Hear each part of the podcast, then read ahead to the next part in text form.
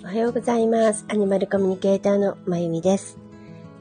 なんかね、先ほど途中で止まってしまったんですよ。ネットワークが不安定ってことで。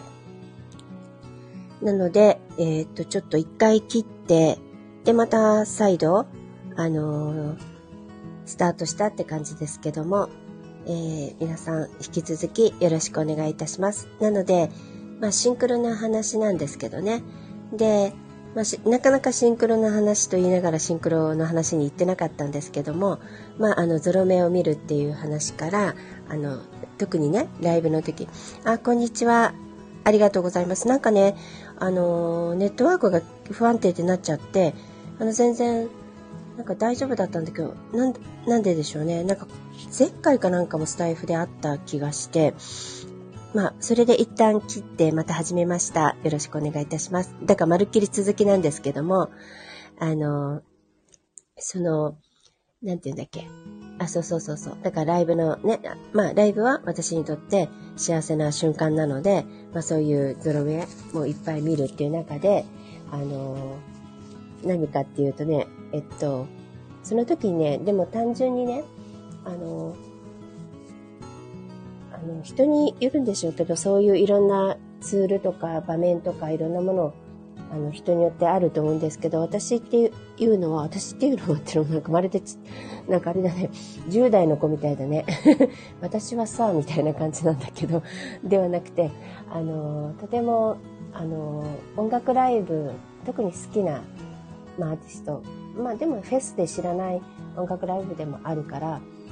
まあそれに関係ない大差はないと思うけど、あのそこで幸せだ生きててよかったっていう瞬間を感じるのがものすごくやっぱ強いんだよね。あの旅とかに行ってももちろん感じるしあとその人と人の交流温かいものとかそういうものでももちろん感じるんだけどまあその中の一つとしても特にあの音楽ライブですごく私はそれを感じてでその時にあのー今週も思ったんですよね。そうするとね、何が起こるかっていうとね、よく私、この番組でも言ってる自分軸に戻れるんですよ。自分軸に立つっていうの。あの、自分の中心に戻れるんですね。そして、あの、ふっと気づくことがいっぱいあります。ああ、私これ忘れてたんだとか、ああ、最近こうじゃなかったとか、あ、やっぱり私自身の魂ってのはこれなんだ。これをうん、あの、やりたいんだとか、あの、具体的な出来事っていうよりもね、あ、こうありたいんだっていうのをね、もう一度こう、何、体感し直すような感じのことが起こるんですね。なんか、だからやっぱり、すごく幸せを感じる。それで、まあ、あのね、嬉しくて飛び跳ねてるんですけど、音楽聴きながらね。あの、夢中になるわけじゃないですか。だからもちろん思考も働いてないし、自分の中心とつながっているし、宇宙ともつながっているだろうしね。で、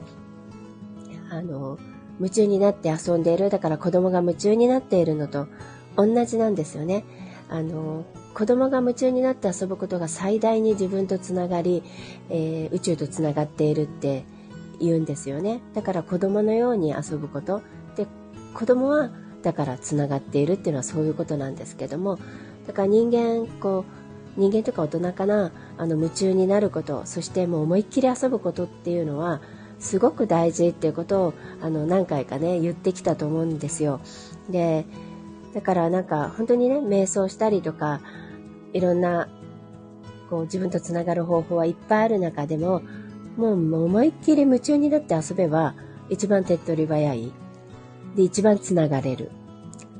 で実はそれは瞑想状態みたいなもんなんですよね。なので遊ぶってことはすごく大事な中で私はやっぱりライブはもうまさに夢中になって遊んでる感じなんですよ。だからあのーその時にちゃんとやっぱ自分とね、つながるし、自分軸に戻れるっていうかね。で、あ、なん、なんていうのかな。で、その時今回思ったのは、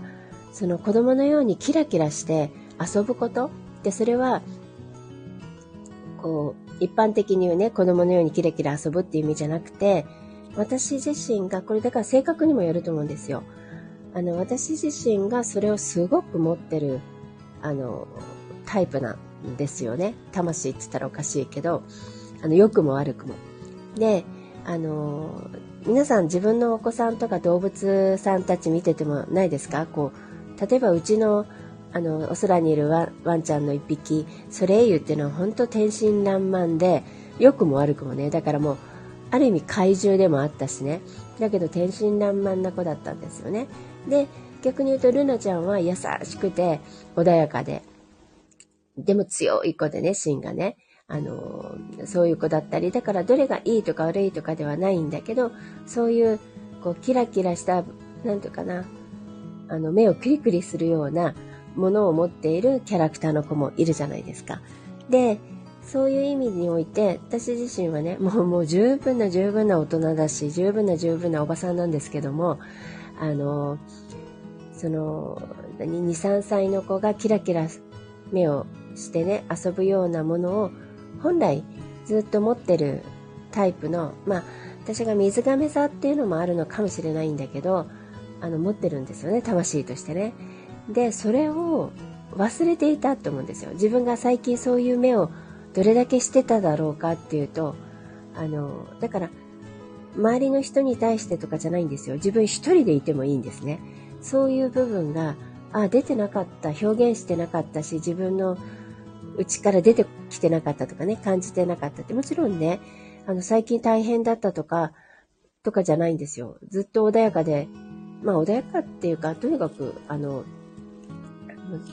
日々、あの、まあ、ざっくり言うと幸せな日々でしたしね。あの、まあ、忙しいとかいうのがあったとしても、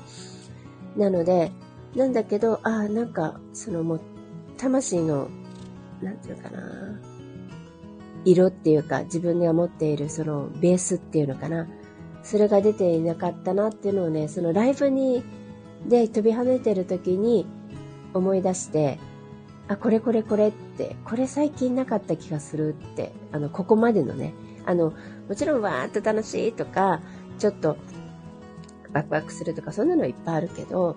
あの、なかったし、だから、ね、あの、ちょっと話がバンバン飛んじゃうけど、ワクワクってのは別にわーっていう歓喜みたいなものではないっていう人もいるけど、もちろんそれはそうなのかもしれないんですよね。でも、私の中にある魂の中には、は歓喜、 joy、喜びっていうのがものすごく、あの、大きいっていうか、それを持ってる。まあでも人間みんなそうだと思うんだけどね、本当はね。魂は、人間というか生き物はね、命はね。なんかその joy、喜びが一番大事なような気がするんですけども、なんかそれが、あの、思いっきり出てなかったっていうのかな？それを感じて、あ、そこ、それに戻らなきゃって思った、いうことをちゃんと教えてもらえたっていうかね、そういうことなんですよ。で、その時にあのライブの後かな、思ったのは、あの、まあ、もちろん年齢とか場所とか時代もあると思うんですけども、やっぱり20代、30代、特に私、海外にいる時はね、もうなんか、うーん、表現で言うとはっちゃけてるっていうかね、もうそんな感じで、あの、まあ、イケイケゴーゴーじゃないけど、そんな感じで本当になんかこう、うん、あの、お空のソレイユみたいな感じでぐいぐい、あの、太陽のようにやっていたけど、なんかちょっとそれが少なかったかなって、あの、感じたので、またそんな感じで、あの、自分の人生だからね、人にどう思われるとか、何歳だからとか関係ないので、またそれで行こうって、あの、自分のためにね、自分のためにそうしようって思いました。そんなことがね、あの、自分の好きなことに夢中になると、ちゃんと自分軸に戻って、ちゃんと教えてもらえるっていうことがあるんです。で、今日話したかった、あの、一番のシンクロっていうのは、その、ゾロ目とかそういうのだけじゃなくてね、あの、ちょっと昨日ふと思ったんですよ。あまりにも、ま、ドンピシャが続いたので。で、それは何かっていうとね、えっと、海外のある地名なんですよ。で、いろんな国なんです。で、その国名じゃなくて、本当にもうピンポイントの地名。だから、あの、メジャーなね、例えば、ニューヨークとかロサンゼルスとか、まあもちろんそういうのもあったんだけど、そういうのだけじゃなくて、どちらかというともう、え、そんなとこってどこにあるんだろうって私 Google マップを開くぐらい知らないような小さな町とかねあので私例えばアメリカに住んでいたけどやっぱり知らなかった町で昨日出てきたのはオーストラリアなんだけどやっぱり知らなかった町っていうあのそういうだから日本で言うと例えばあのねメジャーな例えばね東京とか大阪とか名古屋とか千葉とかなんだろう、まあ、鎌倉とかねみんなが知っているとこはあるだろうけど例えばね、糸島って言われたら、まあちょっと最近有名になってるみたいだけど、糸島って言われたらわからないでしょ？だけど、福岡なんですよね。なんかそういうピンポイントの、あの、地名と自分の生活の中に出てくる他のものがね、あの、合致するっていうシンクロがいっぱい起こったんですよ。で、こ、この、だからこの半年、4ヶ月くらいかな？で、なんでだろうって、で、それがなぜかね、ネットフリックスとも関係していて、私がこう今、あの見ている海外ドラマ、しかもどちらかというとドキュメンタリードラマっていうのかなあのドラマっていうよりも実際のリアル、なんかあるでしょ？ドキュメンタリーみたいな。一個はドラマだったのかな？ちゃんと。だけど、で、これもね、自分でこうすごい選んでるんじゃなくて、なんか割とこのあなたに、に合ってますよみたいな感じでお知らせで上がってくるんだよね。で、それを何気にまあ気に入ったら見ていたらっていうのの連続なんだけど、1個目が、あの、アメリカの、えっと、ドラマ、それはドラマだったんだけど、チェサ、チェサピーク海岸っていうタイトルのドラマで、まあ、これもいっぱいね、このドラマ自体の内容が私の人生とこうシンクロする部分いっぱいあった、メッセージ性がね、いっぱいあったんだけど、人間模様が、とか夢とかいうのがね。だけど、この海岸、実際どこだろうと思って調べたら、ワシントン DC の近くの海岸で、で、しかも、ボルチモアっていう、あの、またそこの小さな都市が、あの、舞台になったりしてるんですよ。で、私、ボルチモアって一体どこにあるんだろうと思って、初めて Google マップで見て、へーっと思いながら、それぐらいの街で、例えばアメリカ人だって知らない人は知らないみたいなところだと思うんですね。近くじゃなかったらね。例えばカリフォルニアの人だったら知らないだろうし、ね、あの、サンディエゴとかそっちの人は知らないとか、アリゾナの人は知らないかもしれないとかね。そういう街なんですよ。そしたら、で、それ、そこのドラマをずっと見てるときに、へえ、ボルチモアかと思ってたら、なんとなんと、私の知り合いで、あの、お友達の旦那さんなんですけどね、最近結婚して。まあでも、その、旦那さんは前からね、知ってるんですけど、ミュージシャン、あの、えっと、ジャズジャズだけじゃないんだけど、まあ、主にジャズピアニストで、あの、アメリカではね、あの、まあまあ有名な方なんですけども、その方が、えっ、と、なんとね、インスタで、あの、出てたんだけど、今日はボルチモアで演奏会ですって、ボルチモアに来ましたってのが載っていて、えーって思って、あ、再びこんにちは。ありがとうございます。なんかね、一回切れたのでまたやり直してます。と言っても、あの、重複はせずに、もう思いっきり途中から話してます。なおちゃん先生、ありがとうございます。そうそう。それで、ボルチモアっていうのが出てきて、なかなかね、ボルチモア自体が、私、私も知らなかったような街で、で、そこにピンポイントでね、彼も、あの、アメリカ全土ね、まあ、たまに日本にも来日して公演あるんですけども、あの、アメリカをこうツアーで回ったりするのに、あの、ボルチモアっていうそんなところがピンポイントで、で、そんなすごい大きな、ま隣にね、ワシントン DC あるんだけど、そこだったらわかるんだけどね、っていうとこに来ていたので、ほんとびっくりして、な、なんだろうこのシンクロは、とか思って驚いていました。そしたら、えっ、ー、と、次に、えっ、ー、と、ちょっと間に、あ、で、まあ、えっ、ー、とね、これは地名の地名はちょっと置いといて、あの、その後そのシリーズでね、私は、えっ、ー、と、今度ロスの話があって、あ、そのし、あ、違う違う違う。で、次にね、それはドラマだったんですよ。で、ドキュメンタリーシリーズで、えっ、ー、と、ニューヨークの、アジア人のね、ニューヨークの話を見て、それからロスの話を見て、で、ここはここでね、その海外で、にいる、で、そのコミュニティ、それから人と人との関係、が何なのかっていうのをすごくね、あと自分がどこに住みたいかってずっと考えてる中のいろんなイメージをくれるドラマだったんですよね。あと、人と人ってこうなんだなっていうのがやっぱすごくこう俯瞰して見れるとね、わかりやすいっていうかね、あの、多分、ドキュメンタリーとはいえ大げさに作ってあるとは思うけども、あの、だからこそわかりやすいっていうので、で、続いてドバイっていうのがシリーズであったんですね。で、でもドバイ全然興味ないしな、どうしようかって、あの、ニューヨークは自分が住んでいたから見たかったし、で、ロスはロスでやっぱりいろんな意味でね、あの、住んではないけど、ね、あの、ものすごくあの、訪れていたのでね、で、知り合いもいたりするので、あの、見たいなってのがあった。でも、ドバイ全然興味がなくて、と思っていたけど、まあ、どうしようかなと思ったら、えっと、たまたま私の、あの、ね、あの、ポーランドにいる友達が話していたら、実は、あの、彼女のお父さんの、日本人なんですけどね、あの、会社、会社もドバイにもあって、で、ドバイにはしょっちゅう行っていたって話を聞いて、えー、ドバイなんだって思ったら、次の日かなんかに、えっ、と、イベントのパーティーがあったんですね。それにご招待されて、行ったら、隣に座った方が、この間までドバイに赴任してましたっていう人だったり、で、あともう一個なんかがドバイっていうのが来たんですよ、続けて。えー、なんかわかんないけど私ドバイに呼ばれてるから、じゃあこのドラマを見てみようと思って、ドラ、あ、ドラマっていうかドキュメンタリードラマね、ドバイを見たんですね。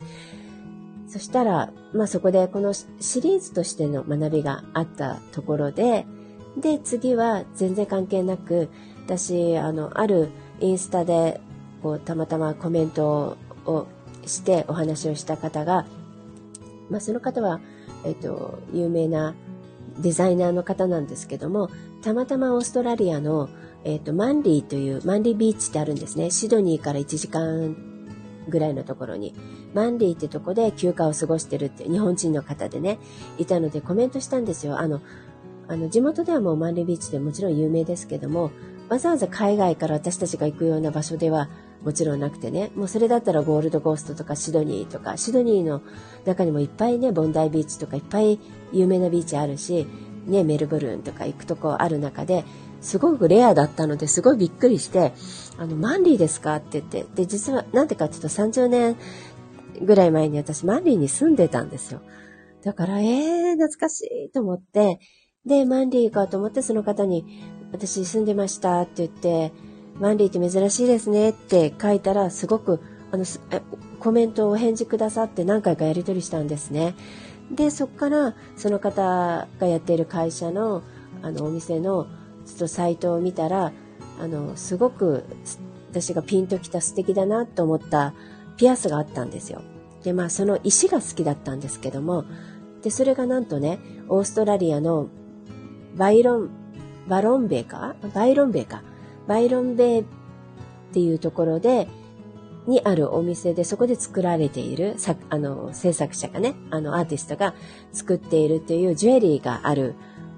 とこからの、あの、買い付けっていうかオーダーみたいなんですけどね、だったんですよ。で、それってどこなんだろう、オーストラリアのって思って、それこそまた Google マップで調べたら、まあ、ゴールドコーストのちょっと1時間ぐらい下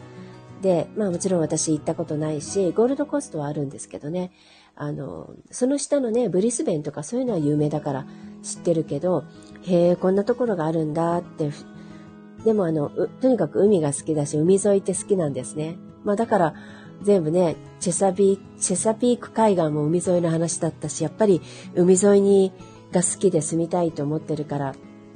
出てくるのか、あの、マンリービーチも私本当に海沿いに住んでたんですね。で、そのバイロンベイっていうのが、じゃあなんかのつながりでご縁だからと思ってそのピアスをオーダーしたんですよ。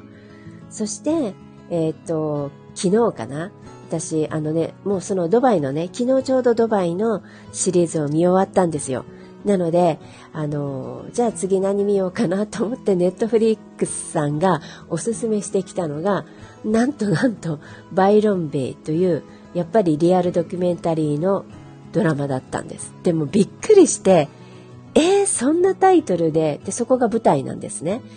で、そんなドラマが ピンポイントで今あるのって思って、確か去年かなんか作られた、今年なのかな？あの、最近のものみたいです。で、なんか知らないけど、また、で、特に昨日のは驚きましたね。あの、私がジュエリーをご縁をもらったのも、えっと、2、3日前だし、で、それはマンリーっていうシンクロから始まってますよね。で、そのご縁から買ったジュエリーがバイロン・ベイので作られている作者がそこに住んでいるっていう。そしたらそのドラマがちゃんと上がってくるってで昨日ちょっと1話だけ見たんだけどね。あの、うん、何なんだろうって私とにかくその、まあなんかネットフリックスがたまたま、あの、私テレビがないのでね、テレビ見ないので、あの、なんとかな、お手伝いしてくれてる中ね、よくシンクロって例えば自分がパッと思ったものが、えっと、テレビで何か流れてきたとか、あの、本を開いたらあったとか、電車の釣りか、あ、なんかあの、ほら、釣り広告に出てたとか、そういうの多いんだよね。まあそういう中で、その場合はなんかものすごくピンポイントで今、ネットフリックスのドラマとなんか連動してるみたいなんですけども、なんか、海外のとある街と、なんかピンポイントで。だからそこに住むのか、そこの近くなのか、そういう何かそこから導かれて、導かれていくものがあるのか、なんか、ままだは先がわからないです。この結末が分かってないんだけどね。また続くかもしれないしね。あの、今度はヨーロッパに行くのか？なんかわかんないけど、あの、でも、一応共通してるのは、まあ、ニューヨークは違ったけど、他は全部ね、ビーチがあって海岸沿いなんですよ。あの、チェシャピーク海岸もそう、ロスのやつもそうだとかね、もちろんロスは海岸沿いじゃない？で、え、っと、このバイロンベイもそうだし、ドバイももう、あの舞台は、だってめ、あの、砂漠だけど目の前みんな海岸なんですよね、ドバイってね。だからそこが舞台になってるからずっといつも海が映ってるし、海が出てくるしっていう。なんか、で、私自身はやっぱり海沿いに住みたいっていうのがずっと海が見えるとこがいいんですよね。で、あの、で、昨日それ改めて思ったんですよ。あの、沖縄のこともすごい考えていたし、ハワイにも住みたいって前から思っていて、対の住川っていうのね、あの、私にとってすごくエネルギー的に、あと気候が大好き。っていうのがあってあるんですけども、でもふと、あの、ハワイだけじゃなくて、あの、ね、まあ、ハワイはハワイで、決して諦めてはないけどね、いろいろやっぱりね、あの、難しい、特にアメリカっていう国は難しいってとこが、移住っていう意味で言うとね、あるので、あの、いろいろ考えてる中で、あなんか海が見える、ビーで私は思いました。あの、田舎に住みたいとか、自然のど真ん中に住みたいとか、そういうことでは決してなくて、もちろんそれはそれでいいんだけど、海沿いというか、うん、あのね、自分が住んでるエリアにすぐ行けるとこにビーチがある街がいいんだなっていうのが、その、バイロンベイを見て気づきましたね。だから例えばシドニーが好きなのもシドニーにはいっぱいビーチがあるんですね。あんなに大都会なのにビーチがいっぱいあるんですよ。で、私バンクーバーにも住んでたんですけど、やっぱり近くにビーチがいっぱいあるんですね。で、もちろんロスもあるでしょで、なんていうかな、ハワイはもちろん当たり前ですけども、ビーチしかないぐらいのね。だから、あの、別に田舎とは限らないんですね。例えばハワイなんかホノルルは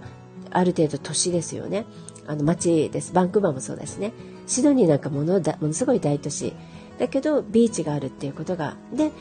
ビーチがあるってことは単純にあの人工ビーチじゃないからね、自然も割と豊かなんですよ。で、そういう緑も豊かで、バンクーバーもそうだけどね。あの、そしてビーチがあるっていうところが、わざわざ海に行かなきゃいけないっていう距離感が嫌なんですね。あの、本当にプラッと、あの、バンクーバーもそうでした。なんか、フォースっていう方、あの、ところに、フォースストリートっていうんですけどね、そこに住んでたので、4ブロック下がっていけばもうそのままビーチだし、あの、下がっていく坂の中でずっと海が眼下に見えてるってもう絶景なんですね。あの、だから、もうすぐビーチに散歩に行ける。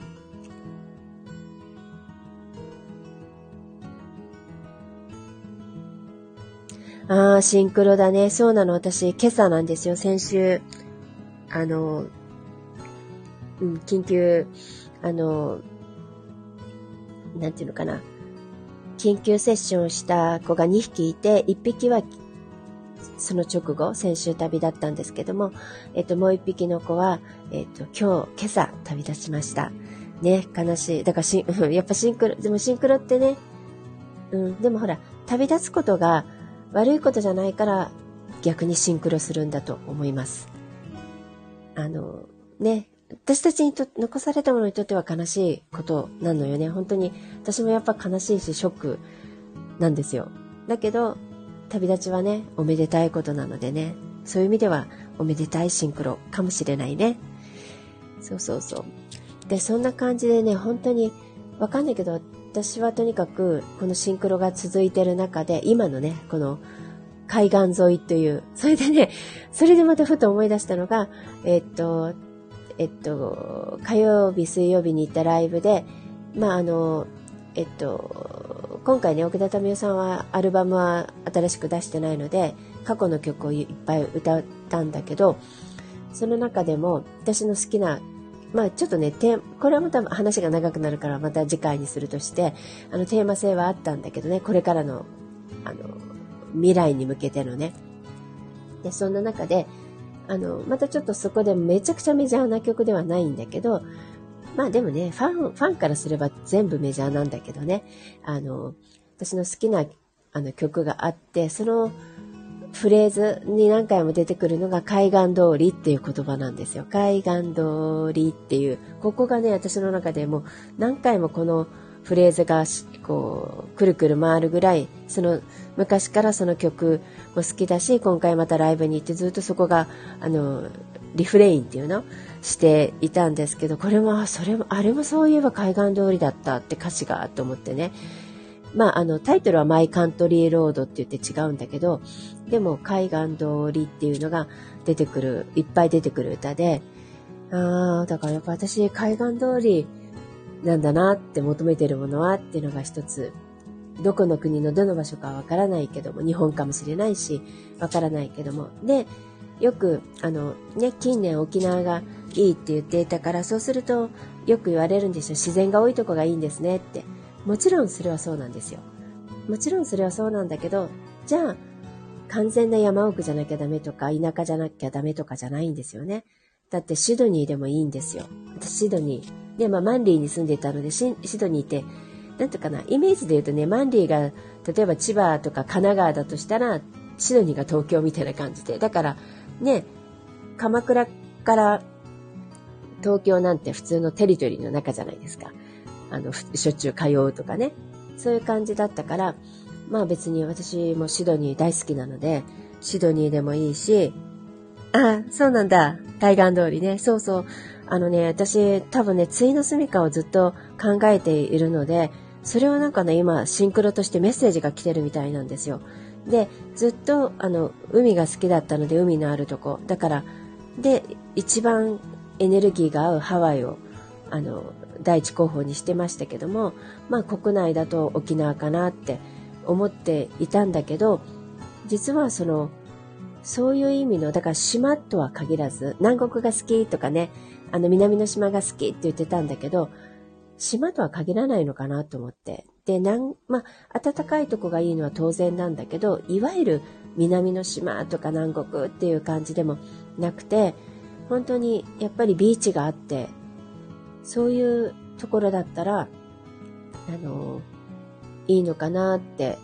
だから逆に言うとね、あの、その、ば、バイロンベイっていうのはね、イメージで言うとね、セドナに近い感じなんだよね。ちょっとパワースポット的で、そういう人たちが集まるような街だったんですよ。で、私セドナって大好きだし、あそこは、なんかね、私にとっては母の土地って感じがして、母なる子宮の中っていうのかな。で、きっと昔いたんだと思うんです。あそこに行った時にも、本当に子宮の中に戻るように母の元に戻った感覚で、あの、あの、不思議な現象がいっぱい起こったし、あの、なんとか帰帰る時にまた母親の元から旅立つような、あの、ものすごい別れがたい、あの、思いをした場所で、今でも大好きな場所ですけども、でもそこに住みたいかって言ったら、同じようなエネルギーがね、多分バイロンベイはある感じがしたんですけど、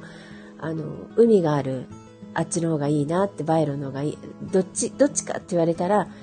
うん、あの、セドナ大好きだし、あの、私、岩山って大好きなので、その、オーストラリアのね、あの、ウルルもそうだけど、ああいう岩山の場所は大好きなんですね。だけどやっぱり海がいると、あるところがいいなっていう意味で、あの、なんていうのかな、違うのかなっていうふうに思ってるんですね。で、あの、うん、そこがやっぱりちょっと分かってきた感じです。だから必ずしも大自然の中とは限らないし、山奥とも限らない。やっぱり、あの、たとえ多少町であっても、だから、えっ、ー、と別にオアフでもホノルルでも、まあ、ホノルルに住むことはないと思うんだけどね、もうちょっと、あの、うん、もうちょっとこう静かなとこに住みたいとは思うけどね、あの、私は、あの、オアフだったら本当にラニカイっていうとこに住みたいなって思ってる場所が、街があるんですね。そういうビーチに住みたいんですけど、まあそれ沿いだったらずっとどこでもいいんだけどね。なんかそんなところがあるんですけど、ちょっとだからやっぱり緑がいっぱいあって、あの、なんていうのかな、ビーチがあって、で、そういう暖かい空気が流れている、風が流れているところなんだけど、でも、それは、じゃあ、シドニーやバンクーバーじゃダメなのかって言ったらシドニーでも全然 OK。あの、どっちかというとシドニーがいいです。なんでかっていうと、バンクーバーもね、好きなんだけど、ちょっとやっぱり寒いんだよね、北だからね。あの、あの、まあ、寒いっていうか日本ぐらいだけどね。だけど、あの、私はもうちょっと暖かいとこがいいのと、あと、なんか南の島っていうイメージで言うとね、ね、そうだよね、シドニーもバンクーバーもいいよね。めちゃくちゃ都市なのに、あの、緑が、自然が多いよね。緑が豊かなんだよね。そうそうそう。だからカナダとオーストラリアすごい好きなんだけど、あの、なんていうのかな。よりシドニーが、私両方に住んでみてね、好きなのはやっぱちょっとあったかいっていうのと、太陽が多いのかな。あと、なんていうのかな。あの、私、あの、オーストラリアってのは実はあれ、オーストラリア大陸ってめちゃくちゃでかいけど、あれ一個で南の島のような気がしてます。もちろんね、下の方タスマニア付近とか行くと寒いみたいだけど、あの、なんか、あれはあれで大きな一つの南の島なのかなって、やっぱり自然の豊かさとか暖かさも含めて、うん、あれは南の島に入るなって 思っているので、まあそんな感じで、なんかね、そんな面白いシンクロがね、まあ起こってるっていう感じです。でも、本当に、まあね、ドバイもびっくりしたけどね、まあ、友達のお父さん、あの、友達なんだけど、ほら、お父さんの、あの、もちろんか、大阪に本社はあるわけよ。彼女のお父さんの会社はね。だからそれは知っていたけども、そのドバイにもあるっていうのは知らないじゃない？そんな話を普段しないからね。それがなんかドバイっていきなりあの話の流れで出てきて。で、次の日に、あの、自分のね、あの、目の前に座った人、隣だったかな？目の前かの人が、あの、お席のね、あの、テーブル挟んで、が、あの、ついこの間までドバイに赴任してましたなんてね、あんまり、ね、赴任してたっていう人はいろいろね、ヨーロッパにいましたとか、アメリカにいましたとか、いっぱいいるけど、またピンポイントでドバイっていうのもびっくりしたし、あの、最初に言った友達の、あの、ピアニストがね、あの、ね、そのボルチモアっていう、これどこじゃそれはっていうぐらいのね、小さな町に演奏会に行きますっていうのもね、びっくりしたし、そして何よりも、私はバイロンベイって全くそれどこだって、オーストラリアのどこだっていう知らない町にいるアーティストが制作したピアスをね、購入した。そしたらその、えっと、次の次の日に、バイロンベイというドラマを見ることになるなんて、なんかね、あまりにも面白すぎるっていうか、このシンクロが、あのー、まあ宇宙が起こしてくれてるのか、私の守護ガイドをももちゃんって言うんだけどね、がやってくれているのか、まあ、あるいはもっとね、あの、他の天使たちがやってくれているのか、ご先祖様がやってくれているのか、もちろん私の愛犬たち、ロッシュ、ルナ、ソレイユ、オッチたちがやってくれているのかわからないけど、とってもとっても面白い、あの、なんかね、旅をしているみたいです。次はどの街に行くのかなって、ちょっと楽しみになってます。そして私は最後はどこに住んでいるんだろうって、なんかね、そういう結末になりそうな予感です。そんなシンクロのお話でした、今日は。ね、なんかね、不思議ですよ。で、やっぱドラマ見てる時って、そこの街に、こう、もうもう自分がいるかのようにやっぱなっちゃうんじゃない？こう、同、同、同調するじゃない？なんだっけ？共感するっていうか、同感するっていうかね。あの、シン、シンパシーの方じゃなくて、なんかな。えっと、な、んだろう、インスパイアじゃないけど、インスパイアされて、なんか同調する感じがあるから、なんかね、全部のとこに住んだ気分なんだよね、今ね。なんかいろんなとこ行ったよなっていう気分で、まあとりあえずしばらくバイロンかって思いながら、なんか今朝を迎えた感じです。まあね、そんな時に、えっと、朝起きたらね、あの、猫ちゃんの旅立ちの一報をいただいたんだけど、でもなんか、なんか旅立ちっていう意味ではシンクロしてるかも。なんか私も新しい次の自分の本当に、ね、今さ、あの、前も言ったと思うんですけど、あの、3月の秋分の頃に、えっ、ー、と、冥王星が、えっ、ー、と、冥王星に入るのは240年ぶりくらいです。えっ、と、あの、冥王星が水亀座に入るのはね、水亀座入りするんですよね。で、ヤギ座？今ヤギ座にいるんですけど、ヤギ座から水亀座に移るのは、えっと、あれ何十年ぶりなんだろう。えっと、ヤギ座に入った時が阪神大震災の時なので、それ以来ぶりの移動なんですよね。それぐらい冥王星が移動するのは、あの、時間がかかる中での、やっと水亀座に入る。あの、まあ、だから一周水亀座に前にいたのが240年前。で、やっと一周する。240年前は、えっと、フランス革命の時だったそうです。あの、その冥王星入りするときに、まあ、冥王星っていうのは破壊と再生。だから新しく再生するためにいらないものを全部破壊していくっていう星なので、で、それを迎えに、迎えるにあたって私たちのできることをやっておかなきゃいけないのはね、あの、決して備蓄とかそういうことじゃなくてね、逃げるとか避難とかでもなくて、逃げようがないからね、あの、ではなくて自分がどうありたいか、どう生きたいか、で、どこでどうしていたいか、そういうことを明確にしておく。まあ、自分軸をきちっと立てておくっていうことがとても大事だと言われています。で、これはね、あの、ポーランドのせもうね、あの、す、素晴らしい友達だけどめちゃくちゃ褒めます。本当にね、腕がいいから、あの、腕のいい星読みのね、月読みの、えっと、先生術師のゆかりんかっていう、日本人だけど、あの、向こうでゆか、あの、ゆかりさんって言うんだけど、向こうで言うとゆかりんかって言われるらしいのね。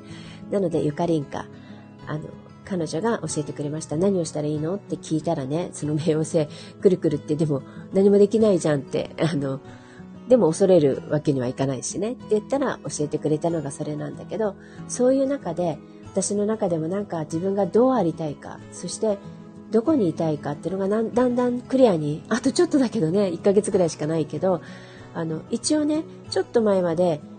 だからもう、まあ、とりあえずハワイは第一だけど、とりあえず今すぐは行けないから、えっ、と、沖縄かなって思っていたんです。去年、一昨年ぐらいからずっとね。だけど、それ違うかもっていうのがちょっと年明けにいろいろ事件が起きたんですよ。で、今、改めてもう一回どこだろうって自分に問い直している時に、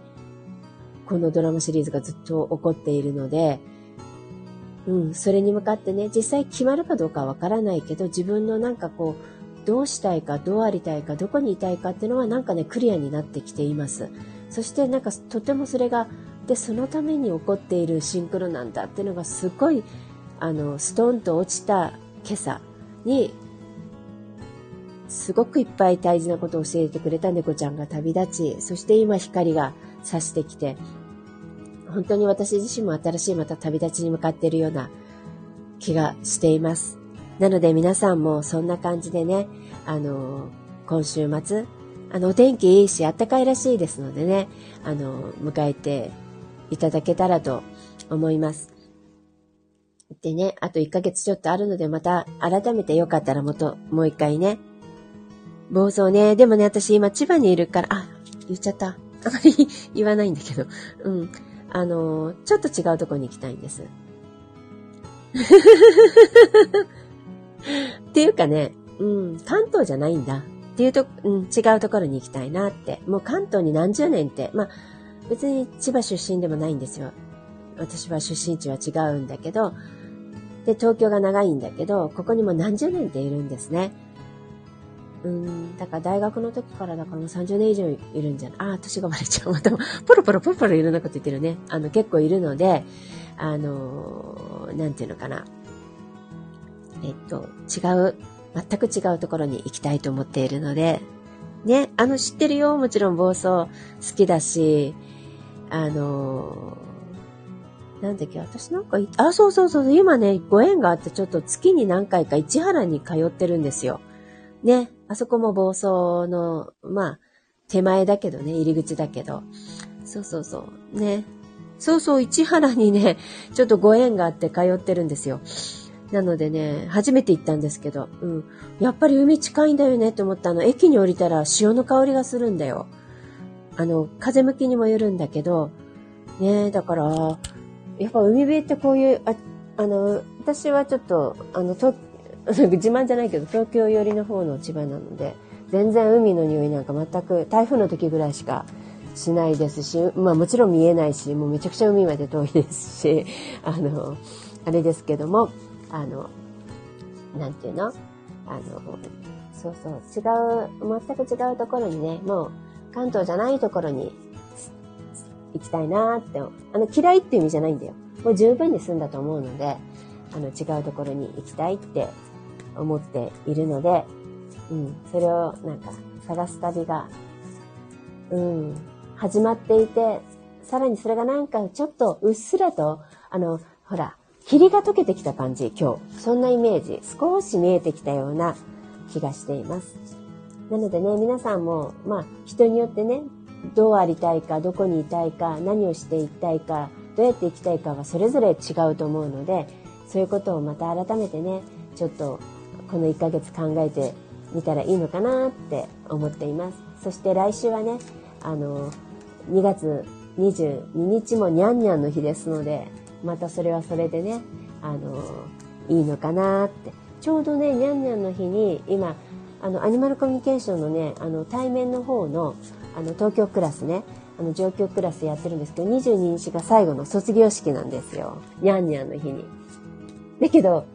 えっ、ー、と、ワンワン飼ってる人のが多いんだけどね。まあでもニャンニャン飼ってる人もいます。そんな感じですので、皆さんも、あの、まあそんなことをちょっと頭の隅に入れながら、えー、良い週末をお迎えに、お迎えしてください。そしていつも通りハワイのマナカードを1枚引いています。今日は何が出るかな？おヒーアカっていうね、あの、カメレオン、これヤモリかな？が出ている、あの、ヒアカって献身っていう意味です。だから、そうね。まあ、献身って、いろんな意味があるだろうけど、でも献身って献身しか 説明できないけど、まあ、真摯に誠実に、うん、何でもやっていけばいいっていうことじゃないかな。ちょっともう一個、じゃあ、説明のカード。ああ、ママラホエっていうね、カードが出て、これはね、同情っていうか、あのカードなんだけど、その、悪い意味じゃなくてね、やっぱり人にちゃんと同情して、その相手の気持ちになってあげましょうっていうカードだから、蝶々も出てるの、これね。あだから、シンクロしてるかも。蝶々ってさ、あの、旅立った人の化身だったりするっていうでしょ？だから、きっとなおちゃん先生もそうだけど、やっぱりね、あの、私も、あの、一応、あの、短いメッセージは送ってるんだけど、後でね、改めてまたメッセージしますって言ってあるんだけど、やっぱり寄り添うこと、あの、それがとても大事だと思うんだよね。そういう旅立ちを迎えた人、それから、それはに、ね、あの動物だけじゃなくても何かこう、そういう悲しい状況にある人、困っている状況にある人、そういう気持ちをうん、あの、持つことはとても、だから、同情っていうよりも寄り添うってことだと思う。何、何かをしてあげられるわけではないじゃない私たちって。だけど、寄り添うことだけはできる。そしてね、この寄り添うってことが一番うまいのが動物なんです。みんなもないですか？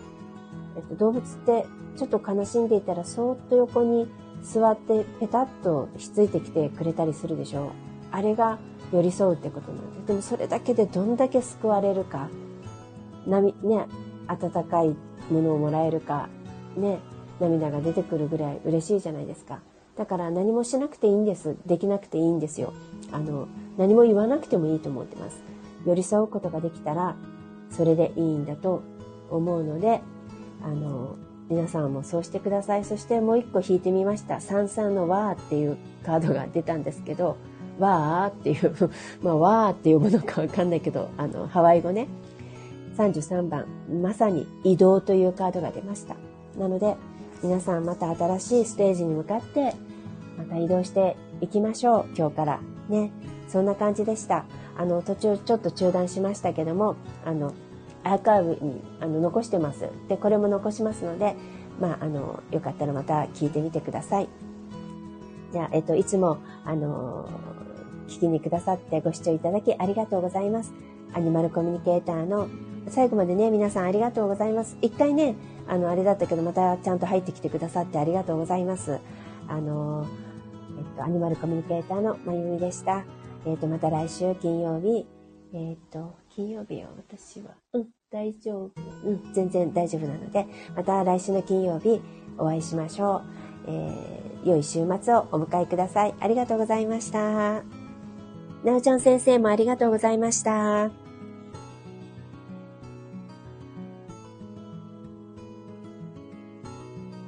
ありがとう。バイバイ。